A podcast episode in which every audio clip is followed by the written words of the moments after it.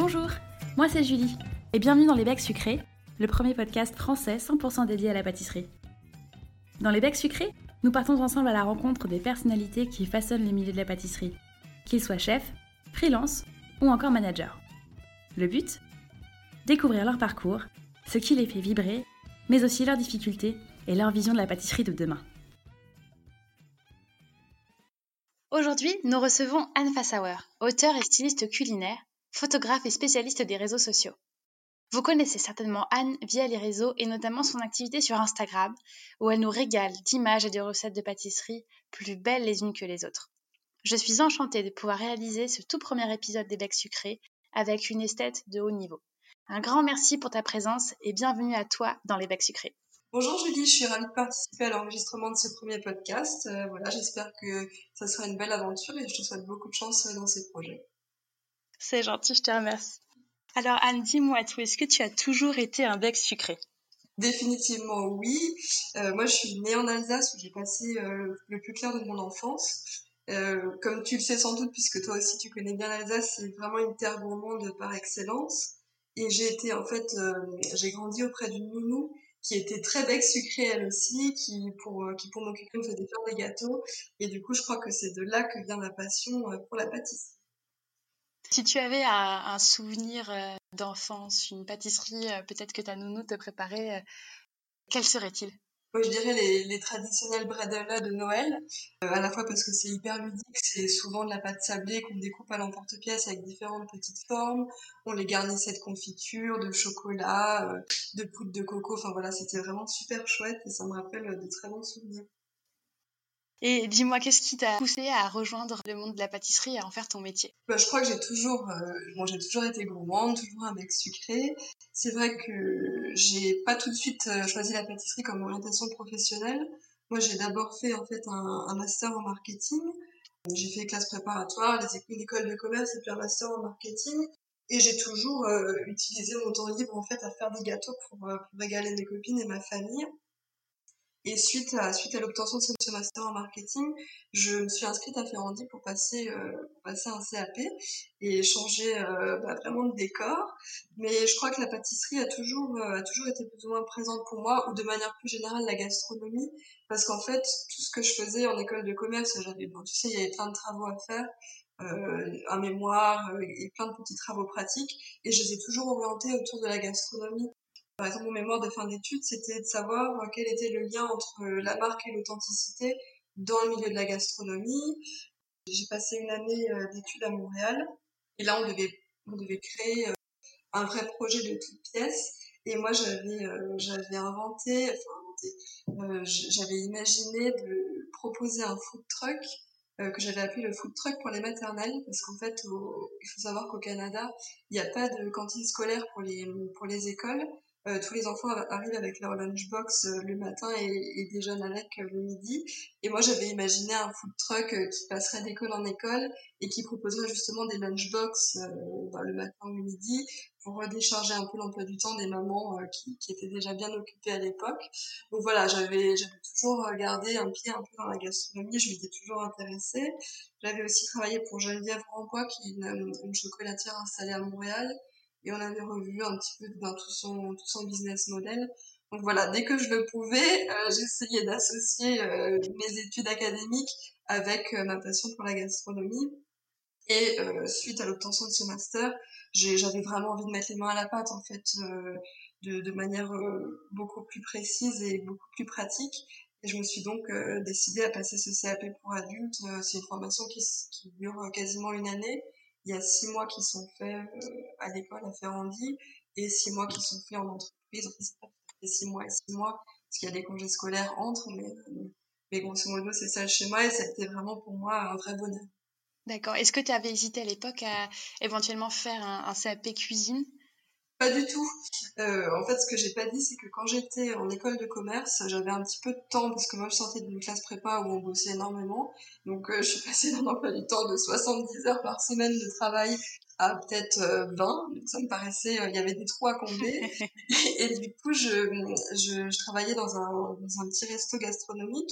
Euh, en tant que commis, un peu à tout faire, à la fois en cuisine, en salle quand il y avait des besoins. Enfin, voilà, j'étais j'étais extra sur euh, mes temps libres et j'avais commencé par être commis en cuisine et ça n'avait pas du tout plu. J'étais hyper contente d'être dans, le milieu de la restauration, de la gastronomie, ça me plaisait, ça me sortait aussi un peu de, des bancs de l'école euh, où j'apprenais euh, des choses complètement différentes. Mais euh, je faisais tout ce qui était hyper ingrat, mais qui fait partie de la cuisine aussi. Mais euh, je levais des filets de poisson le matin à 8 heures. je, je, m'occupais des abats. Enfin voilà, des choses qui me plaisaient pas du tout. Et, euh, et donc très rapidement, j'ai demandé si je pouvais plutôt faire les desserts. Et, le chef de l'époque a été hyper compréhensif. Il m'a permis de le faire. Et c'est là que je me suis dit, ah oui, c'est la pâtisserie et c'est pas la cuisine. Quoi. Parce que en fait, avant de m'y plonger vraiment, je savais que j'aimais la gastronomie, j'aimais faire à manger, bah, comme ça, euh, des, des, des, pâtes, des plats de pâtes pour mes copines, mais voilà, j'avais pas, euh, j'avais pas côtoyé la cuisine euh, à titre professionnel et je me suis tout, de suite rendu compte que c'était pas du tout pour moi, que j'adorais déguster, mais pas du tout pratiquer, et que la pâtisserie, par contre, D'accord. Et qu'est-ce qui rend la pâtisserie si spéciale à tes yeux? Je crois que c'est un véritable euh, art de vivre à la française. Hein. Moi, j'ai, j'ai pas mal, euh, j'ai fait pas mal d'escales gourmandes, justement, c'est le nom de mon blog. J'ai fait pas mal d'escales gourmandes euh, à travers le monde et je me rends compte que bon, la pâtisserie française, elle est toujours, elle est toujours adulée où qu'on aille, elle est toujours, elle est toujours un petit peu copiée, mais pas du tout dans le sens, je dis pas ça dans le sens négatif, mais je crois que vraiment les gens vous un véritable culte à la, à la pâtisserie française. J'étais notamment au Japon, euh, je, m'étais donné trois semaines pour euh, faire le tour des pâtisseries euh, à Tokyo et environ. Et là, enfin, j'ai été hyper, hyper agréablement surprise de voir à quel point la pâtisserie française était bien reproduite, je dirais même sublimée, quoi. il y a ce côté-là qui me plaît.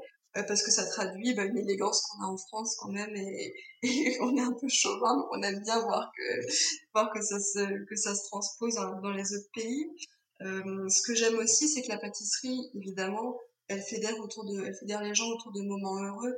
Pour moi c'était c'est toujours euh, enfin le souvenir d'un gâteau il accompagne toujours un anniversaire un mariage un événement une communion un goûter entre copines, euh, un dimanche après-midi avec les parents. Enfin voilà. Donc euh, pour moi, ça, ça, signifie la pâtisserie est toujours synonyme de, de bonheur, de partage et de moments heureux.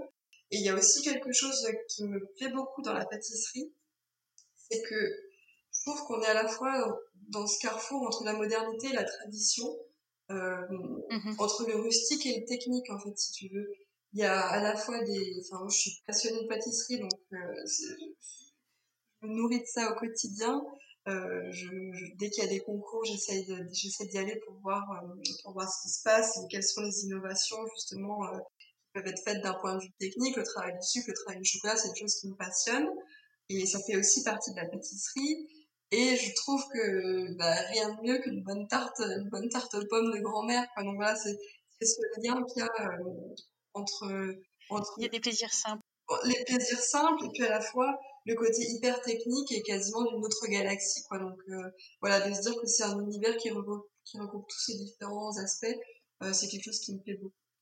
En sortant de, de chez Ferrandi, tu as rapidement fait le choix de t'orienter vers une pâtisserie euh, haut de gamme, donc avec beaucoup de techniques, en travaillant notamment pour, pour des chefs pâtissiers meilleurs ouvriers de France. Qu'est-ce qui t'a fait choisir cette forme de, pâtisserie en sortant de l'école?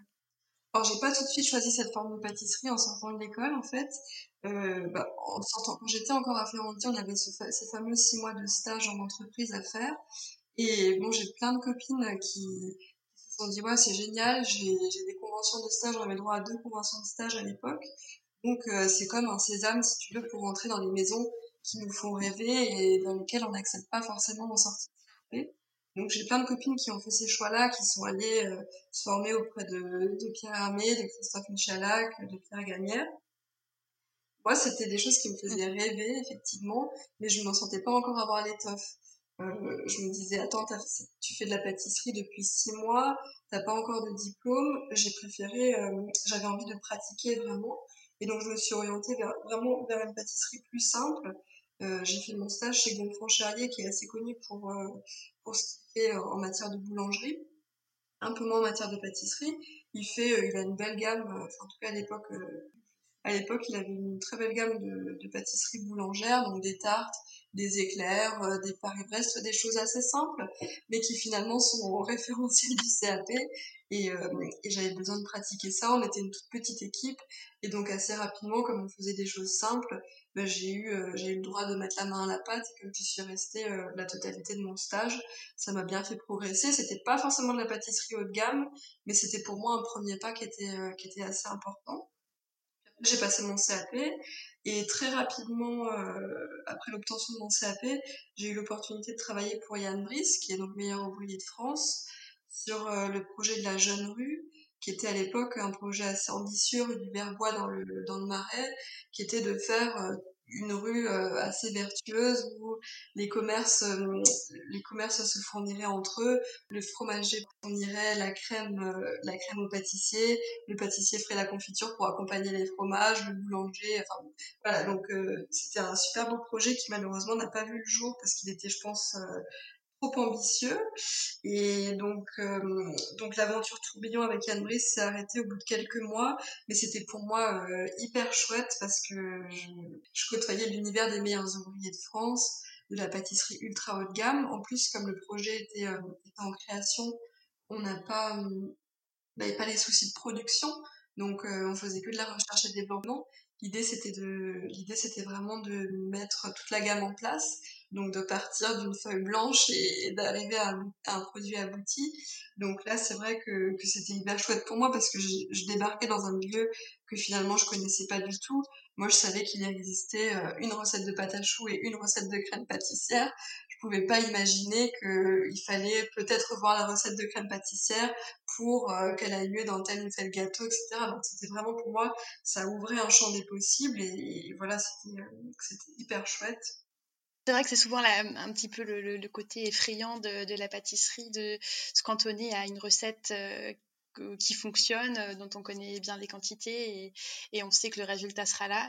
Et de se libérer un petit peu de ça et, d'essayer de, jouer avec les matières, c'est souvent, euh, je pense, une étape importante pour, pour tout pâtissier, d'abord amateur, qui souhaite arriver à un un autre, un autre niveau et c'est, euh, c'est en tout cas, j'imagine, quelque chose qui va parler à, notre communauté de becs sucrés qui pâtissent à la maison. Oui, tout à fait. Et puis il y a aussi cette notion, moi je suis issue, euh, à la base j'ai fait des études scientifiques, donc c'est vrai que j'ai l'habitude bah, d'expérimenter, de chercher des réponses sans avoir toujours les résultats. Et là, dans le côté pâtisserie haut de gamme, j'ai retrouvé ce côté-là qui me plaisait beaucoup, quoi. C'est-à-dire que les choses n'étaient pas, n'arrivaient pas toutes cuites. Euh, il fallait, fallait chercher, il fallait faire des expériences, des essais, euh, apprendre à être déçu pour mieux rebondir. Enfin voilà, c'était toute cette, toute cette démarche-là qui m'a beaucoup plu. Et euh, un dernier point sur la pâtisserie haut de gamme. Moi, je suis arrivée donc j'étais j'étais alsacienne. J'ai fait une partie de mes études à Paris, une partie de mes études au Canada. Et là, j'étais donc à Paris euh, pour la première fois avec du temps consacré à la pâtisserie et je, découvrais euh, un champ des possibles assez vaste avec, euh, c'était la mode, c'était vraiment la mode des petits times à l'époque, pâtisserie de palace, pâtisserie haut de gamme. Aussi, je, je me rendais compte qu'il y avait plein de boutiques différentes qui, qui existaient à Paris, ce qui n'existait pas forcément là où je vivais avant j'ai enfin, pris un vrai plaisir à découvrir tout ça et, et ça a conforté mon choix de m'orienter vers ce style de pâtisserie, en tout cas à ce moment-là. Est-ce que tu peux nous parler un petit peu plus de ton expérience en palace oui, euh, c'est une expérience que j'ai pas aimée du tout. En fait, j'y suis restée quelques mois seulement. J'ai travaillé au Mandarin Oriental. Euh, c'est alors, en fait, euh, Bon, les, les, je pense que la pâtisserie de Palace fait rêver beaucoup de monde, beaucoup de pâtissiers et de pâtissiers amateurs aussi, parce que effectivement, c'est un endroit où euh, les budgets sont quasiment illimités. On n'a pas trop de contraintes de production, euh, très peu de contraintes de, conservation ou de transport, ce qui est le cas quand même pour les pâtissiers de boutique. Euh, là, on arrive quasiment à faire de la pâtisserie de boutique avec euh, les mêmes possibilités, le même champ des possibles qu'offre la pâtisserie de restaurant. C'est-à-dire qu'on a envie de servir, euh, je sais pas moi, une tartelette aux fraises avec une, quenelle de glace à la fraise. En palace, c'est tout à fait possible. Dans une boutique, clairement, ça, ça ne l'est pas. Donc euh, voilà, c'est La pâtisserie de Palace fait rêver de l'extérieur parce que voilà, tout est, tout est possible en gros.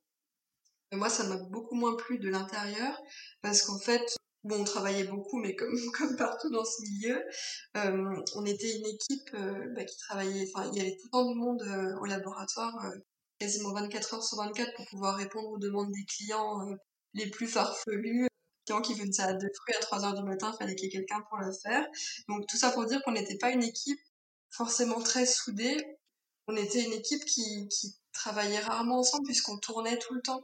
Donc on, voilà, il y avait, on était, je pense, une dizaine ou une douzaine, mais on n'était jamais tous, on n'était jamais là tous ensemble comme pourraient l'être les pâtissiers dans une boutique qui sont là du mardi au samedi, euh, de telle heure à telle heure tous ensemble et qui, avancent au même rythme sur la semaine. Donc ça, ça me posait un peu de problème parce que pour moi, ce qui compte aussi en pâtisserie et ce qui, me plaisait, c'était le travail d'équipe. Donc ça, je le retrouvais pas trop. Et ce qui me manquait aussi terriblement, c'était que, en fait, on n'avait pas du tout de contact avec le client en boutique. Il y en a déjà pas beaucoup pour le pâtissier. Mais alors là, en palace, euh, on envoyait des, gâteaux de rêve, mais on voyait jamais la réaction du client on n'avait jamais ce côté, euh, ce côté sympathique de voir l'étincelle dans les yeux euh, du client qui déguste un bon gâteau. Donc ça, c'était assez frustrant pour moi. Et oui, manque de contact qui m'a pas trop plu. Donc voilà, j'ai fait mon expérience, c'était chouette, ça m'a appris beaucoup de choses quand même. Je pense que ça convient à d'autres types de personnalités que, que la mienne. mais en tout cas, c'était hyper enrichissant, mais sur une courte durée pour moi. Comment est-ce que tu as rebondi après cette expérience-là? J'ai refait en fait une formation à Ferrandi, parce que moi j'avais fait mon CAP en 2013-2014, il me semble. Et en 2016, j'ai refait une formation euh, qui s'appelle, alors je crois qu'elle n'existe plus, mais elle s'appelle Formation supérieure en pâtisserie. Et en fait, elle était tous les ans, il y a eu, il y a eu 3-4 sessions, je pense, euh, qui étaient tous les ans parrainées par, euh, par un pâtissier d'exception. Donc moi, je faisais partie de la promotion Angelo Moussa. D'accord. Et c'était une formation qui, euh, qui durait 4-5 euh, mois, un petit peu comme les formations qu'il y a ben, à l'ENSP par exemple, c'est-à-dire qu'on qu'on avait une semaine, enfin chaque semaine proposait un stage différent sur un thème différent. Donc euh, on faisait une semaine de la glacerie, la semaine suivante des entremets, la semaine suivante euh, du travail sur euh, glace sculptée, la semaine suivante des croques en bouche, etc. Donc c'était hyper chouette parce qu'on approfondissait vraiment ce qu'on n'avait pas pu voir en CAP. on avait des intervenants extérieurs, voilà, on allait un petit peu plus loin et on voyait des choses qui faisaient encore plus rêver. Donc ça c'était hyper chouette. Et suite à ça, j'ai eu, j'avais la possibilité de faire un stage en entreprise de nouveau j'avais eu le temps de faire un petit peu le bilan de mes expériences passées et de me dire euh, bah, qu'est-ce que je recherche dans la pâtisserie, euh, qu'est-ce qui me plaît, qu'est-ce qui me plaît pas. Et je m'étais rendu compte que vraiment ce qui me plaisait, c'était ce côté partage et échange. Donc c'était hyper important pour moi de retrouver quelque chose, de trouver une forme d'emploi qui me permette à la fois de pratiquer et de partager. Et euh, m'est venue à l'idée de, faire de la formation. Et j'ai donc eu la possibilité de faire un stage euh, à, chez Alévire, à la Maison de la Crème, donc qui est, euh, qui est à Viroflay, avec Nicolas Boutin, qui est meilleur envoyé de France lui aussi. Et là, ça a été vraiment une, une révélation pour moi, parce que je me suis très bien entendue avec lui, et il m'a, il m'a vraiment euh, appris beaucoup de choses. Notamment, il m'a décomplexé sur, sur la pâte feuilletée, parce que je me rappelle qu'à l'époque, c'était vraiment un truc que j'aimais pas du tout. Euh, j'angoissais à chaque fois que je devais faire un pâte. et, et, lui, pour le coup, il m'a vraiment appris, euh, il m'a vraiment appris à, à, travailler la pâte feuilletée et, euh, et la viennoiserie, et c'est devenu euh, en fait ma spécialité préférée du coup. Et voilà, ça a été une, une expérience hyper enrichissante. Donc là, j'étais en stage, euh, stage de fin d'études. Donc en gros, j'étais j'étais assistante sur ces formations et sur toute sa partie R&D. Super. Et, du coup, après, tu t'es dit que la formation, c'était la voie que tu voulais euh, continuer à, suivre? Oui, complètement, ouais. C'est, ça a confirmé euh, l'idée que je m'étais faite de la formation et puis de cette association entre euh, pratique pâtissière et puis, et puis aussi un petit peu le côté théorie et, le côté partage et échange et contact humain aussi, parce que j'en avais vraiment besoin. Et, voilà, donc j'ai, je faisais partie enfin quand j'étais chez quand j'étais en stage chez Elevir, Elevir c'est fait partie du groupe Savencia et dans ce groupe il y a aussi euh, Valrona qui ont euh, une école de formation à Viroflay dans les mêmes locaux que, que à Lévire, euh, et aussi à Tain-l'Hermitage en la Drôme. Mmh et j'ai donc, euh, j'ai donc postulé, euh, bah, en fait, au départ, je souhaitais être assistante parce que je pensais pas avoir l'étoffe d'être, d'être formatrice. Donc je postulais parce qu'ils prennent régulièrement des assistants euh, qui sortent d'école en fait. D'accord. Donc euh, voilà, j'avais postulé pour un poste d'assistante. Euh, plutôt, mon idée c'était plutôt de rester à Paris, mais il se trouve qu'il y a eu un poste de, de, formatrice qui s'est libéré à Tain-l'Hermitage en la Drôme, donc là où il y a la maison mère Valrona. C'était un poste de formatrice pour ce qu'ils appellent la section gourmet, l'école gourmet, donc le grand public. Et ben moi j'ai sauté euh, sur l'occasion directement, j'ai pas du tout réfléchi. J'ai pris ma valise, je suis allée passer l'entretien à, à Ermitage, j'ai visité des apparts en même temps. Et euh, voilà, ça s'est fait très rapidement et j'ai quitté Paris euh, assez vite sans trop me poser de questions. Et j'ai eu cette expérience de formatrice pendant un peu plus de deux ans. Qu'est-ce que ça fait d'être de l'autre côté du plan de travail pour la première fois? Je dirais que c'est hyper épanouissant, en tout cas pour euh, ça l'a été pour moi euh, d'être euh, ben, en contact du coup quotidien avec l'autre. Moi du coup je, travaillais avec avec le grand public, donc avec des pâtissiers amateurs qui étaient vraiment amateurs, vraiment passionnés, qui avaient, qui venaient ici, donc qui, qui adoraient la marque Valrhona, mais qui avaient vraiment envie d'apprendre de, nouvelles choses, qui avaient aussi un très bon niveau. On faisait des cours de niveau quasiment professionnel sur des durées, des durées qui étaient équivalentes au stage pro. Donc parfois on avait des stages qui duraient 2-3 jours avec les mêmes stagiaires. Enfin, c'était, c'était, c'était vraiment génial voilà, ce côté formation m'a beaucoup plu. Après, c'est vrai que c'est un gros challenge parce que en tant que formateur, tu dois te tenir informé euh, sans cesse, tu dois toujours te tenir à jour, tu dois te recycler, tu dois, enfin voilà, il faut faire faire des essais en continu, il faut toujours essayer d'améliorer ses stages. La pédagogie, c'est pas forcément facile, euh, c'est pas forcément inné tout de suite. Donc moi, ça a été parce que j'étais j'étais rapidement à l'aise euh, à l'aise avec les gens, mais c'est vrai qu'il faut quand même apprendre à dire les choses, à vulgariser un petit peu la pâtisserie aussi, parce que quand on, quand on a travaillé avec des meilleurs ouvriers de France, on a un langage qui est peut-être pas forcément euh, accessible, euh, accessible au grand, au grand public.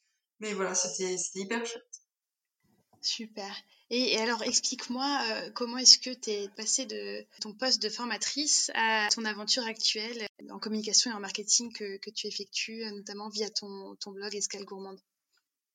Oui, alors en fait, j'avais, voilà, j'avais, après deux ans, un peu plus de deux ans, j'ai fait quasiment deux ans et demi, euh, j'avais envie de renouer avec l'ensemble de mes compétences. Parce que voilà, je, me suis dit, j'ai quand même fait des études euh, assez difficiles euh, en marketing, c'était quelque chose qui me plaisait, alors qui m'a pas plu tout de suite. Je pense que je manquais un peu de maturité, et puis j'avais en tête que la pâtisserie. Donc voilà, le focus était sur la pâtisserie, la pratique. Après là, ça fait quand même dix ans que je suis diplômée, donc j'ai eu le temps de mûrir la chose, j'ai eu le temps de réfléchir, j'ai eu le temps de pratiquer aussi, et de me rendre compte que oui, j'avais envie de, de renouer un petit peu avec l'ensemble de mes compétences. Il est vrai que depuis plusieurs années, j'aime aussi euh, faire de la photo. Donc euh, j'avais envie d'allier ça aussi à la pâtisserie. Et je me dis que en un sens, ça me permet de pousser encore un petit peu plus loin le côté créatif, euh, entre imaginer une recette, faire des essais qui permettent de, de, la réaliser et puis d'avoir un produit abouti et ensuite de le mettre en scène et de le photographier. Donc, euh, c'était avant tout ce besoin-là. Euh, puis un besoin d'indépendance aussi.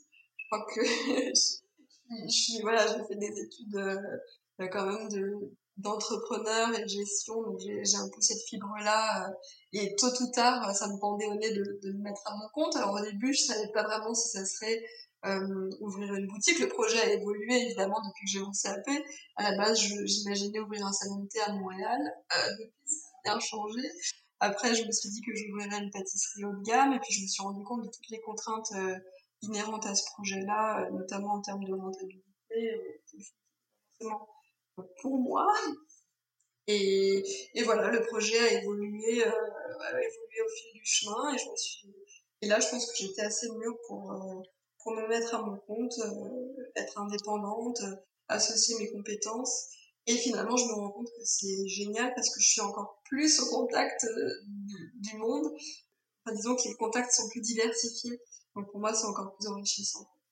Pour les personnes qui nous écoutent et qui se demandent en quoi consiste exactement ton métier aujourd'hui, est-ce que tu peux éventuellement nous, parler d'un projet passé que, tu as réalisé et comment est-ce que tu as accompagné ton client pour qu'on comprenne la totalité donc, des services que, que tu proposes aujourd'hui?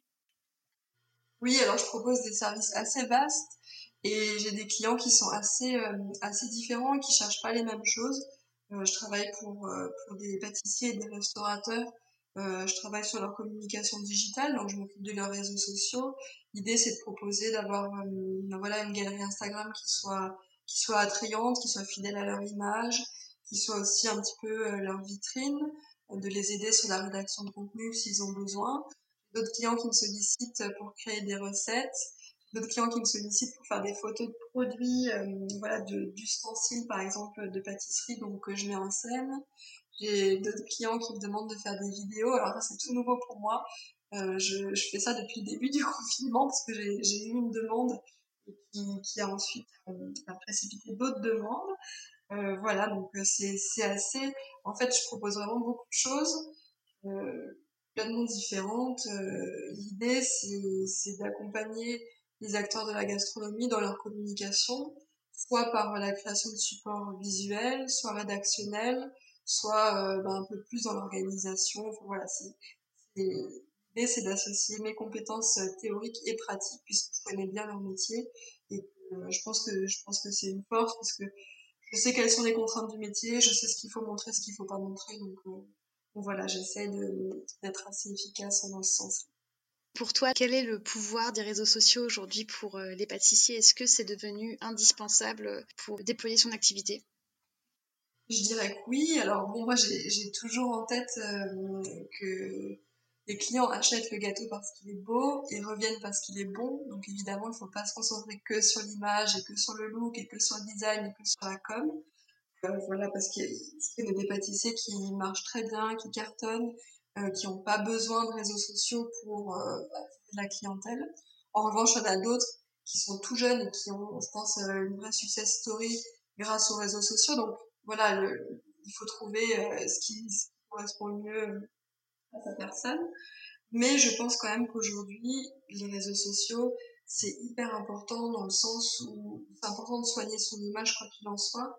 Euh, je pense que c'est devenu vraiment une habitude chez nous, en tout cas dans notre génération, mais même dans la génération euh, avant nous, d'aller regarder. Moi, je sais que avant d'aller dans un resto, je vais regarder son compte Instagram pour me mettre l'eau à la bouche. Je vais me dire, ah tiens, ce plat me donne envie. Je vais peut-être choisir ça quand j'y serai. Donc voilà, quand un compte est, quand un compte Insta ou un compte Facebook est pas vraiment soigné, on se dit, ah bof, ça n'empêche pas euh, qu'on va passer un super moment au resto, qu'on va se régaler ou, au salon de thé. Hein. mais, je trouve que c'est un petit peu dommage.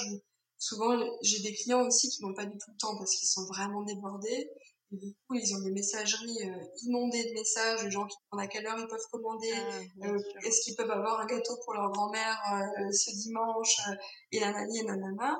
Et ils répondent pas, en fait. Donc, je trouve que c'est dommage d'avoir une super boutique. C'est des ventes manquées, bien sûr.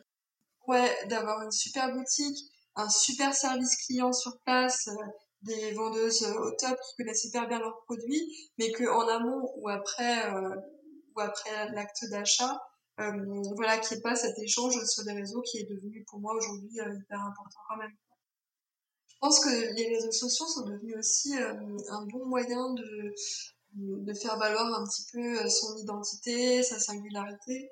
Si on veut, si on veut montrer en toute transparence comment on travaille, par exemple, c'est aussi un bon moyen de, filmer des petites scénettes en labo. Enfin voilà, on peut donner accès à notre clientèle à des choses auxquelles elles n'ont pas accès euh, en venant simplement sur place. Et je trouve que je trouve qu'en ce sens-là, c'est assez chouette. C'est vrai que la, communication actuelle est quand même vraiment axée euh, sur, les, sur les photos. Et la, place de la photo est devenue très importante. Euh, tu en as toi-même fait une, une, partie de ton activité. Et on a le plaisir à découvrir toutes tes créations sur ton propre compte Instagram. Peux-tu nous dire quels sont les, attributs d'une bonne photo ou en général? Qu'est-ce qu'il faut représenter et quel message il faut faire euh, passer? Euh, je crois qu'il faut donner envie avant tout. Euh, non, ce qui, est, important, effectivement, c'est pour moi, hein, c'est de susciter la gourmandise. Je crois qu'il y a différents styles en photo. On voit bien sur Instagram, il y a plein de photos. À la fois, il y a plein de photos qui se ressemblent, il y a plein de photos hyper différentes. Moi, je suis abonnée à plein de comptes différents parce qu'évidemment, je, je me nourris de ça aussi. Et il y a plein de manières de mettre en scène un gâteau ou un plat hyper différentes. Et je suis toujours surprise de voir à quel point, même si les photos sont, sont complètement différentes, que le style est plutôt sombre ou plutôt lumineux, que c'est plutôt chargé ou plutôt épuré, mais qu'à chaque fois ça donne envie. Donc voilà, je pense qu'il n'y a pas vraiment de règle pour une bonne photo food, à part se dire est-ce que si je vois ça, j'ai envie de l'acheter, j'ai envie de le manger, j'ai envie de passer un bon moment autour de ça. Euh, Moi-même, j'ai changé un peu de style, si je peux dire. Je suis pas hyper à l'aise avec ce mot-là, mais c'est vrai qu'au début, j'avais une galerie euh, tous mes gâteaux sur fond blanc. que je voulais voilà montrer euh, le gâteau euh, à l'état pur, euh, à quel point il pouvait être beau. Alors c'était pas mes gâteaux, hein, c'était les gâteaux de, que je goûtais chez les pâtissiers que j'avais que j'avais rencontrés. Et, et, en fait, j'ai été un peu lassée de ce style entre guillemets tout blanc. Donc là, depuis depuis une quinzaine de jours, je, je reviens à un style un peu plus mise en scène. Voilà, je pense que ce qu'il faut, c'est de rester authentique et, fidèle en fait à l'image qu'on veut montrer. Après, il y a des artisans qui ont, qui ont pas forcément envie de mettre en scène, mais vraiment de, mettre l'accent sur le produit et qui font du coup des photos avec un super éclairage en sur fond blanc. C'est magnifique aussi. Voilà, c'est vraiment en fonction euh, aussi un peu de sa ligne éditoriale et, et des objectifs c'est de l'image qu'on a envie de dégager, mais je crois qu'une bonne photo food, euh, celle qui donne envie et qui, qui est. Merci Anne pour tes conseils photos. Je voudrais continuer cette interview en parlant de ta carrière et de ce qui t'attend. Peux-tu nous dire quels sont tes prochains challenges? Quels sont mes prochains challenges? Il y en a tellement. Euh, je, je fourmille d'idées, j'ai le cerveau en ébullition euh, quasiment tout le temps, je pense, depuis que je suis née, mais en particulier depuis que je suis à mon compte, parce que c'est vrai que du coup, euh, à la fois tout est possible et à la fois il y a plein de contraintes, donc c'est assez nouveau pour moi.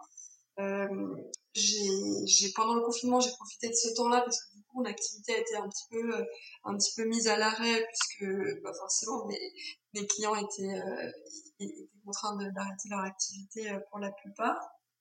J'ai profité de ce temps pour, euh, faire un e-book. C'était une idée que j'avais en tête depuis un petit moment, mais bon quand on bosse c'est toujours compliqué de, de prendre beaucoup de temps pour faire ce genre de choses. Et du coup, j'ai sorti un e-book d'une vingtaine de recettes, bon, plutôt pâtissières, pro, compliqué en, fait à faire à la maison. C'est plus destiné aux professionnels, mais ça m'a vachement plu et je l'ai mis en vente sur mon site et, ça a bien marché. Et donc là, j'ai envie d'en faire d'autres, euh, plus accessibles cette fois pour, euh, euh, pour, les amateurs qui ont envie de faire ben, des bonnes recettes, mais sans avoir 56 000 moules et, et 50 ingrédients différents, donc je suis en train de travailler là-dessus. Euh, voilà, j'ai plein de projets, ben, évidemment avec mes clients, j'ai plein de projets dont je parle pas, mais ça pas mal de temps. Et sinon, concernant, euh, on va dire ma communauté, euh, j'ai toujours un petit peu, je suis toujours un petit peu sur la retenue. En fait, j'ai, disons que j'ai un peu de mal à parler de moi. J'étais plus à l'aise à parler du travail des autres que du mien. là, j'essaie de changer un petit peu parce que, j'habite en Dromardèche, donc c'est un peu plus compliqué aussi de parler du travail des autres euh, qu'en vivant à Paris. Donc j'essaye de, voilà, de, parler un petit peu plus de mon travail et j'aimerais euh, développer un peu plus l'interaction en fait euh, via des, des stories ou des lives, euh, des, filmer peut-être des pas à pas comme je le fais pour mes clients, mais en faire d'autres pour, pour, ma communauté, rendre les recettes un petit peu plus vivantes, un petit peu plus dynamiques. Mais c'est quelque chose que j'ai que j'ai du mal à faire parce qu'en fait je suis voilà je, suis pas du tout timide mais c'est vrai que j'ai du mal euh, à dire euh, bonjour sur Insta tous les matins comment allez-vous? Enfin voilà c'est pas trop mon truc. Donc je vais essayer de trouver euh, c'est un peu le challenge de 2020 c'est de trouver un moyen de voilà de communiquer un peu plus euh, de manière un petit peu plus interactive mais sans pour autant euh, montrer ma tête toutes les cinq minutes il faut trouver ton juste milieu et, c'est vrai que c'est des communications, ouais, c'est une forme de communication qui est particulière et qui est instantanée où, où tu, te, tu te dévoiles aussi un peu. Donc, je pense que c'est pas évident. Et, en tout cas, bah, bravo et c'est des beaux challenges qu'on aura plaisir à, à suivre. Est-ce que tu peux nous dire euh, quand est-ce qu'on peut, euh, on peut attendre la publication de ton prochain e-book? Euh, Je suis en train de travailler dessus. Là, c'est pareil, je vais essayer de travailler sur une vingtaine de recettes je sais pas dire encore pour l'instant. Il y en a trois qui sont prêtes, je crois. Donc euh, voilà, ça, ça, dépend un peu aussi de mes autres contraintes. J'espère euh, pour cet été, cet été ou pour la rentrée, j'espère. Eh bien, c'est noté. On se donne rendez-vous du coup cet été pour découvrir ton deuxième e-book qui sera à acheter sur ton blog escale-gourmande.com. Je voudrais maintenant parler avec toi de l'évolution du marché de la pâtisserie. Oui. Ça fait dix ans que tu es dans le métier. Peux-tu nous dire quelles sont les évolutions que tu as remarquées? Ben Moi, j'ai eu la chance déjà d'arriver dans, un, dans une pâtisserie qui avait déjà euh, euh, emprunté le chemin de l'évolution. Euh, je pense que un de ceux qui a, qui a dynamisé, qui a rafraîchi la pâtisserie, pour moi, c'est Christophe Michalak sur ses années Plaza. Je crois qu'il a vraiment, il a vraiment amené ce, ce côté créatif. Voilà, il a amené, il a apporté une nouvelle dimension pour moi à la pâtisserie. Donc euh, moi je suis arrivée euh, ben, à ce moment-là en fait euh, où la pâtisserie empruntait déjà un autre chemin que la pâtisserie ultra traditionnelle et, et ultra sucrée, ultra grasse qu'on pouvait connaître dans notre enfance, nos parents ont connu. Voilà, et ce côté aussi d'alléger, de désucrer. Je crois que les pâtissiers prennent conscience qu'il y a d'autres Aujourd'hui, il y a d'autres modes de consommation, il y a d'autres régimes alimentaires. Donc, ils essayent euh, petit à petit d'aller vers une pâtisserie un petit peu plus naturelle, euh, un petit peu plus végétale, euh, libre de gluten. Voilà, je pense qu'ils prennent conscience que, que c'est important. Après, ça chamboule tous les codes et ça chamboule toutes les recettes qu'on connaît et, et, ça chamboule même les canaux d'approvisionnement. Donc, c'est, je pense que c'est assez difficile à mettre en place. Il faut leur laisser le temps faut leur laisser le temps de le faire, mais je suis convaincue qu'on est sur la bonne voie. Et ce qui est chouette aussi, c'est que je trouve qu'il y a une vraie réduction de l'utilisation des colorants, par exemple, des choses qui sont pas nécessairement indispensables à la pâtisserie, euh, de mettre, euh, de mettre, je sais pas, une, feuille d'or ou, euh, une cuillère à soupe de colorant rouge pour un petit gâteau, c'est pas forcément nécessaire. Il y en a pas mal qui, qui, empruntent cette voie-là, notamment Yann Coureur qui, qui le met pas mal en avant. Donc, je trouve que c'est chouette de se dire que voilà, on peut manger euh, des, des, desserts euh, ici de saison, euh, colorés naturellement, ben, avec des fruits rouges. Se dire, ben non, là c'est l'automne, donc euh, la couleur, c'est la couleur de la poire, c'est la couleur du chocolat, de la noisette. Donc, euh, voilà, je pense que, la pâtisserie a emprunté un, un bon chemin et voilà, c'est en cours de modification, mais moi je suis, je suis hyper confiante à ce niveau-là. Je pense que voilà, ça va la pâtisserie a pris le bon chemin. D'accord. Est-ce que c'est, on va dire, ces, ces, tendances qui se dessinent pour le futur, que ce soit la tendance végane, euh, sans gluten, sans lactose, est-ce que c'est des choses que tu intègres toi aussi dans tes recettes? Pas forcément. Alors j'essaye de suivre les saisons, ça c'est clair. J'ai pas envie de, j'ai pas envie de manger des framboises euh, en plein hiver, donc j'essaye déjà de, de, suivre les saisons. J'essaye d'avoir une consommation vraiment responsable. Alors je suis pas forcément euh, bio à 100%, mais en tout cas, j'essaye d'avoir, euh, de m'approvisionner dans des circuits courts, euh, de, de connaître ben, les producteurs avec lesquels je travaille. pour moi, c'est, assez important. Euh, puis j'essaye aussi d'être euh, ben, engagée vis-à-vis de l'environnement comme je peux, euh, de ne pas gaspiller, de faire... parce que c'est vrai que quand on fait des essais, c'est toujours un peu compliqué de d'anticiper les quantités qu'on produit. souvent, il y a des choses qui, qui qui fonctionne pas. Donc là, j'essaye de, limiter les déchets au maximum. Je pense d'ailleurs que les pâtissiers vont dans cette voie aussi parce que je vois de plus en plus de, pâtissiers qui sont engagés vers la réduction des emballages, le tri de leurs déchets, qui s'orientent plutôt vers une vente en vrac que vers une vente euh, de produits euh, toujours hyper emballés, euh, mettre en avant les producteurs avec lesquels ils travaillent.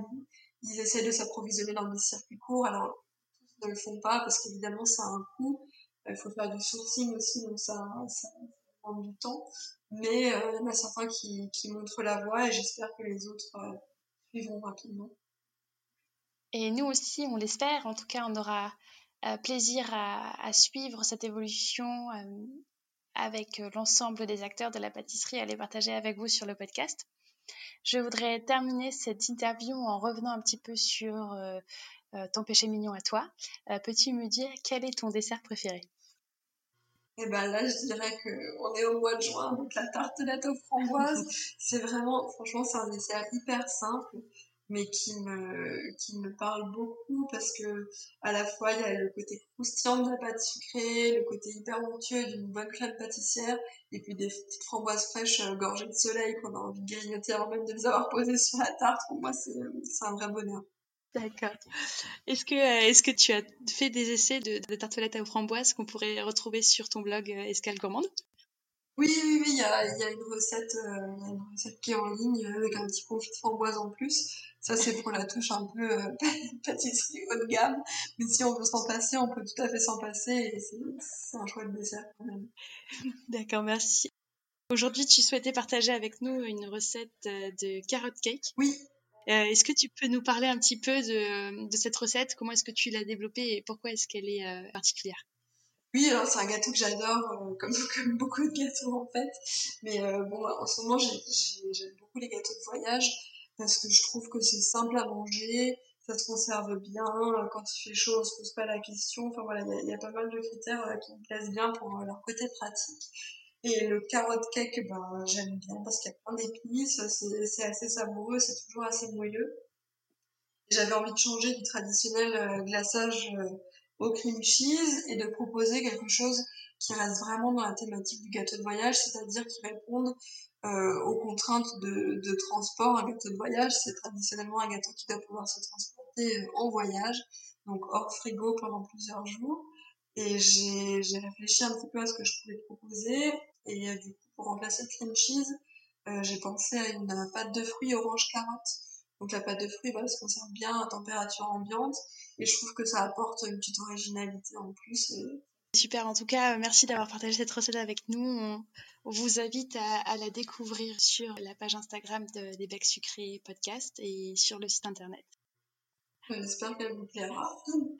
En tout cas, la photo est exceptionnelle. Elle donnera, j'en suis sûre, envie à tout le monde de tester, de se mettre au fourneau. Et pour terminer, Anne, dis-nous où est-ce qu'on peut te suivre sur les réseaux? Alors sur Instagram, mon compte c'est Anne Fassoer. Beaucoup de monde vont avoir du mal à le prononcer ou même à l'écrire. C'est Anne a 2 N E underscore Fassoer F A S H A U E R. Sur euh, Facebook, c'est Escale Gourmande. Alors je partage plus grand chose sur Facebook. Vraiment, j'essaye de, de tenir un petit peu à jour, mais bon, beaucoup moins qu'Instagram. Et mon blog, escale-gourmande.com. Super. Je te remercie d'avoir consacré ton temps pour euh, le premier épisode des Becs Sucrés. Merci de partager avec nous ta passion ah, euh, et tes projets euh, et ton parcours qui sont très inspirants et qui, j'espère, trouveront écho dans notre communauté de Sucré. On a hâte de découvrir tes prochains projets. Merci en tout cas de ta présence et je te dis à très vite. Merci, à très vite.